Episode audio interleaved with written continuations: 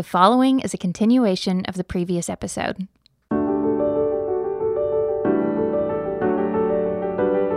Welcome to the Yellow Balloons Podcast, a collection of teachings to help you navigate the transformational possibilities of a God centered perspective.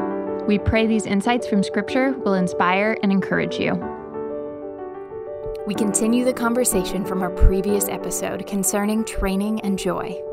There are many different ways to learn and grow. Life can be challenging and difficult.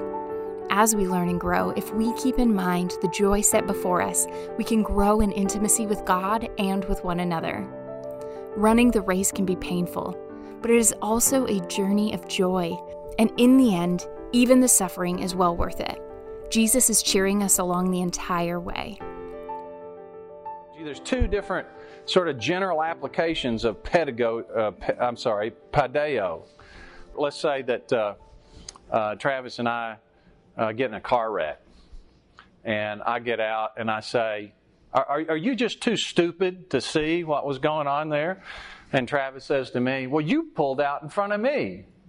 And I say, uh, well, I, I, what do you mean I pulled out in front of you? And we start a big argument, and then Travis says, Well, I'm going to teach you a lesson. Okay? Well, what's, it, what's he about to do? yeah, okay. So that's one kind of teaching, right? Uh, or, or another context is like uh, you come back to the huddle in football or whatever and say, That guy's been grabbing me. He's been holding me all day. And the other guy says, Well, we'll teach him. I'm going to double this guy up. I go low, you go high. Right? It's, it's, it's teaching. Okay? So this is one general application of Paideia. We use it this way too. Um, the other application is more uh, kind of what? The classroom application. Let's look at Acts 7.22. And Moses was learned in all the wisdom of the Egyptians and was mighty in words and deeds. Okay, so Moses was Paideia. So how did Moses get all that education? Yeah, he probably went to, uh, you know, uh, Egyptian Ivy League school. Probably went. To, probably had a tutor, and uh, you know, went to uh, finishing school and all that kind of stuff to be a general. I mean, he was in the Pharaoh's training program, right? It's the best best pedagogy you could have in that in, in Egypt. So it's it's the same idea. You're learning, but there's a lot of different ways to learn, right? There's classroom learning. There is. Take athletics. Wally, you, you had you had two different kinds of learning in basketball, didn't you? Two really distinct different kinds. One was on the court. What, what did you? What was the other kind? Uh, film. Film room. Yeah. So you're going to the film room and you're watching, and they're saying, "Well, you should do this and you shouldn't do that." Let's look at 2 Timothy two twenty five.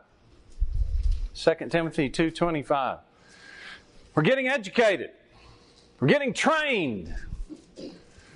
We got we got to win a game.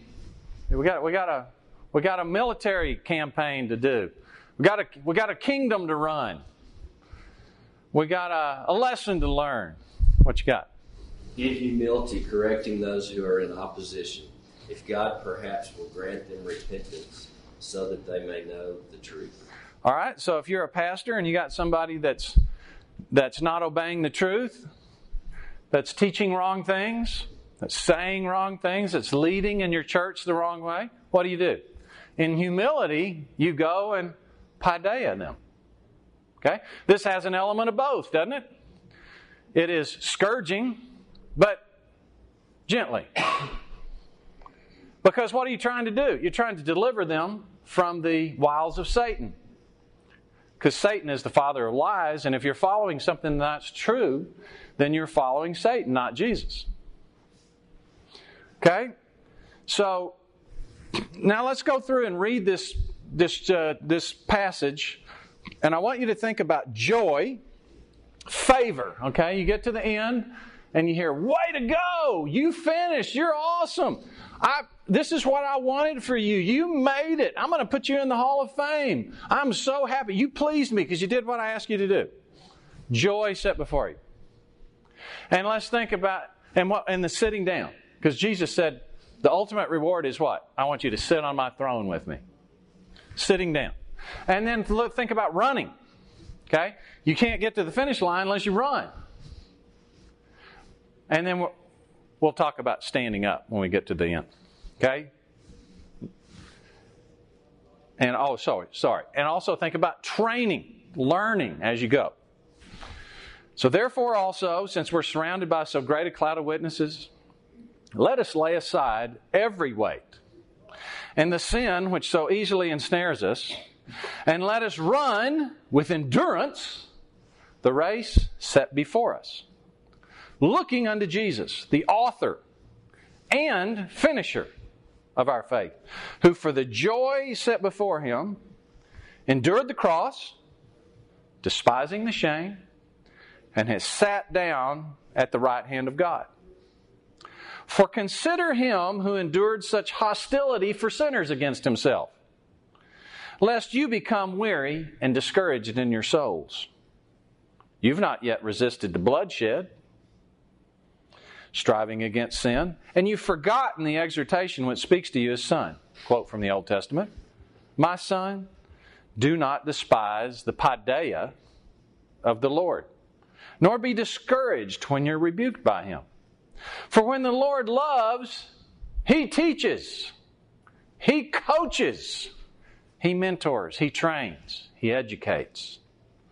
If you endure education, God deals with you as with sons, inheritors. For what son is there who a father does not train? But if you're without training, of which all have become partakers, then you're illegitimate, not sons. Furthermore, we've had human fathers who corrected us, trained us, chastised us, and we paid them respect.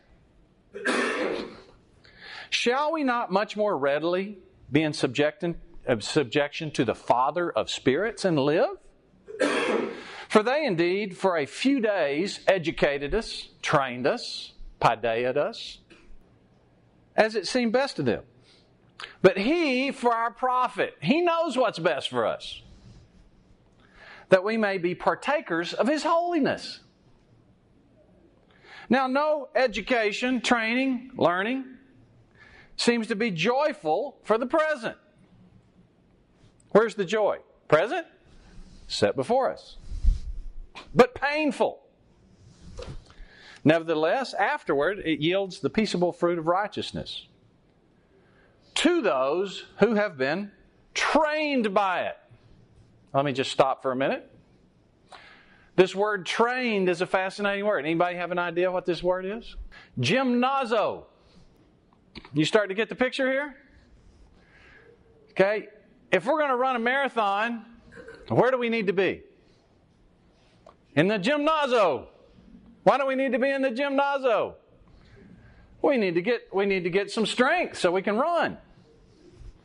Therefore, strengthen the hands which hang down and the feeble knees. Where do you do that? In the gymnazo. Okay? We need to run this, get strong. Make straight paths for your feet so that what is lame may not be dislocated, but rather healed. Now, we ha- happen to have a phenomenal example in here with us today. Because we have someone with a really bad knee who's under rehab. Now, when, when Wally starts to be able to uh, train, is he going to go out on a place that's bumpy with rocks and sand in order to get that knee well? No, no, he's not. Why? It's weak. Yeah, all you're going to do is dislocate it, right? Where's he going to train? In the gymnasium, in a controlled environment, on a treadmill, maybe, or certainly on a straight path. Okay? Uh, remember, these guys that Paul's talking to here were starting to get hard of hearing. They were starting to lose sight of what their whole walk was about. And what he's saying here is, we got a race to run. So, what's the first thing you do when you're going to run a race? Well, right before you train, what do you got to do? You got to get off the couch. Okay? Therefore, strengthen the hands which hang down, feeble knees, make straight paths where you lay. Get up. One of the translations I looked at here said, uh, instead of uh, strengthen the hands, it said raise up the hands. Stand up, get off the couch, get in the race, get started, and follow Jesus who's ahead of you. It's all about training, it's education, not a passive thing. Yeah, this is not a, we're here, we're here all just learning. We're in the film room you know, what we, we, we do need to understand what's going on to, in order to play the game, absolutely. But really, the goal is to play the game. The reason why we're in here is to get prepared for out there. Because we want to get up and run, walk, and, and, and we want to and we want to finish. Now, all this is about training. And what is it that we're having to overcome to train? It is despising the shame. Gravity, yeah. Yeah, he, he despised the shame. He overcame sin. Jesus overcame sin, even to bloodshed. So, we, look, we looked at, when we looked at Moses, we looked and said, Moses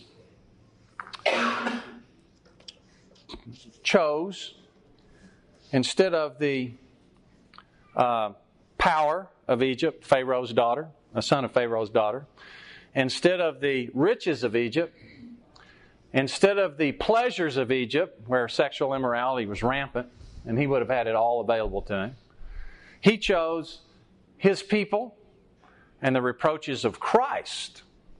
We did a whole lesson on this.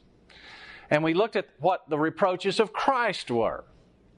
And Christ was reproached by his family, and he was reproached by his friends, and he was reproached by his followers and he was reproached by the authorities, and he was reproached by the crowd, and he was reproached by the religious leaders. And he overcame all that. So, let's just get to some practical application now of training. Uh, if, you, if we have children, I hope that what we'll understand is our goal as parents is not to make them comfortable. That's their goal, is to be comfortable. And they're most comfortable when, when you, as a parent, are doing their bidding. And that is not the way good parenting works. Good parenting has a goal at the end the peaceable fruit of righteousness, the ability to make good decisions. Now, they may or may not make good decisions. That's up to them. But if we will train them in the ability to have the ability to make good decisions, we're being good parents. And it's not comfortable, it's painful going through that because children want the world to revolve around them. Well, we're, we're it says in here, we, we do the best we can, but we're not very good parents. I mean, that's, that's what this chapter says. Compared to God, who's the perfect parent. And He knows exactly what He's doing. We think, we, we just do the best we can. He knows the hearts and intents he knows the future. He knows all things. He knows exactly what we need. We're doing the best we can to profit our children. He absolutely is giving us what there is to profit us. And what He gives us is trouble. So, what reproaches are we going to overcome? Well, maybe you have a reproach from your spouse. It's just theoretically possible. Maybe your spouse, maybe your uh, wife is unlovable. And you can talk to your friends, and they will tell you you have every right to not love your wife. What, and what does Jesus tell us to do with our wives, guys? Love her how? Yeah, like Christ loved the church and gave himself. And to wash her with the washing of the word. So not only do you have to love your wife sacrificially, according to Jesus, you have to talk to her. Which one of those two is most painful?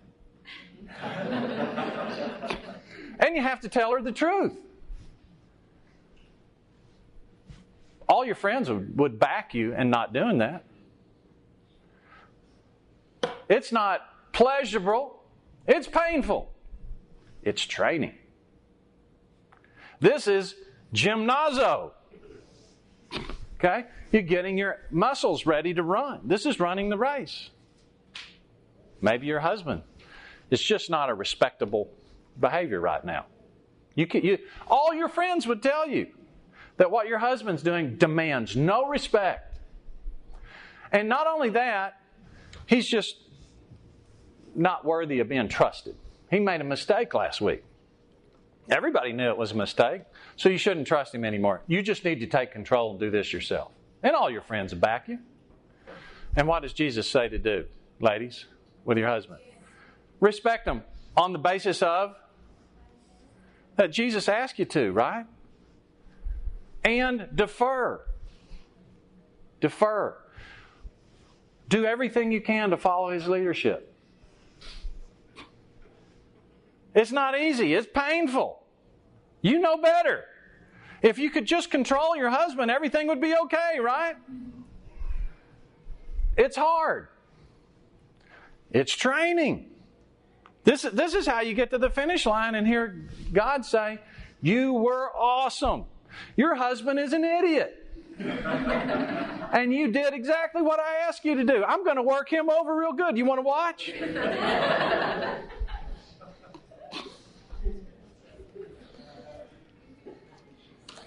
Maybe you have problem with friends. You have a friend that stabbed you in the back, friend that gossiped about you, a friend that has betrayed you. And it would be perfectly understandable for you to be bitter. As a matter of fact, your friends will help you be bitter. And they will help you start a war with that person and start another gossip chain to counter their gossip chain, so you got a complete war. And it'll make you feel a lot better and you're completely justified. Well, let's just go on with our verses here. Pursue peace with all people and holiness, without which no one will see the Lord. You can't see the Lord while you're bitter. Looking carefully lest anyone fall short of the charis, the favor of God. You can't please God while you're being bitter. You can't please God while you're creating division and destruction. Lest any root of bitterness springing up cause trouble, and by this many become defiled. Jesus wants us to love other people.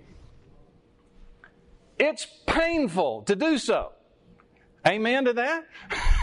it's not joyous to love other people much of the time. It's training. It's becoming a hero. Maybe we're going from prostitute to hero. Maybe we're going from coward to hero. We can, we, we can do all things through Christ who strengthens us. Maybe an authority or someone at church has betrayed you, has uh, taken a responsibility away from you, has uh, criticized you unfairly. Everybody would support you. All your friends would support you and, in just showing them and disengaging. Showing them and, and uh, telling them off or whatever. Well, we can do that. But bitterness defiles. Verse 16 Don't let there be a fornicator, someone who goes after their own pleasure instead of pleasing God, or a profane person like Esau. Esau had a birthright. He was the oldest, firstborn. Now remember, birthright means you take over the family business. You're the ruler. And he sold his birthright for a bowl of stew. Did that bowl of stew taste good? When he ate it? Yes. And how long before he was hungry again? Not very long, right? So this is profanity. Profanity is taking something amazing that God's given us and giving it no value. And then he realized it afterwards, and it was too late. There is a point past which repentance is not possible. Hebrews 6 told us that. Not to get into heaven, but to inherit the blessing. Uh, Romans 1 tells us this the wrath of God is poured out um, on, on, on us who suppress the truth in unrighteousness, and it's poured out by giving us over. God gives us over to our lust, and then He gives us over to addiction to our lust, and then He gives us over where we can't even think straight anymore. And I would propose to you on that third one the opportunity for reforms passed. You can't even think straight anymore. He wanted to inherit the blessing, but he was rejected, and he found no price for repentance, though he sought it diligently with tears. It's just a really extreme alternative that we have. We can either run the race painfully, get up off the couch, go to the gym, go through all that pain, and run all the way to the end, or we can lose the inheritance. It's a real stark choice. And what we get with the inheritance is the peaceable fruit of righteousness to go with it. So it's not just a reward at the end, it's a reward where we can see God in our daily life as well.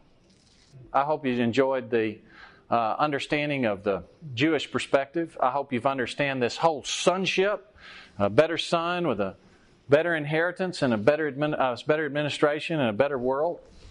And uh, this, this priestly function that we have, a better priest with a better sacrifice, with a better covenant, one that's written on our heart. These really stark examples of people that had the inheritance in hand and just frittered it away. Esau, children wandering in the wilderness. And these amazing guys that saw judgment ahead, avoided it, saw benefit ahead, way far off. And they knew it wouldn't be in their lifetime, and they obeyed because they saw they sought a city that was bigger than the city they lived in. And then ultimately, Jesus, the author and finisher of our faith, the Alpha and the Omega, the beginning and the end, who has already run the race for us and is up there saying, Go on, come on, you can do it, guys. Keep going. No, I'm not going to let you quit because you're not finished. I want you to graduate. I want you to be here with me. And you need to learn. You need to understand. Yeah, turn that other cheek. Yeah, way to go.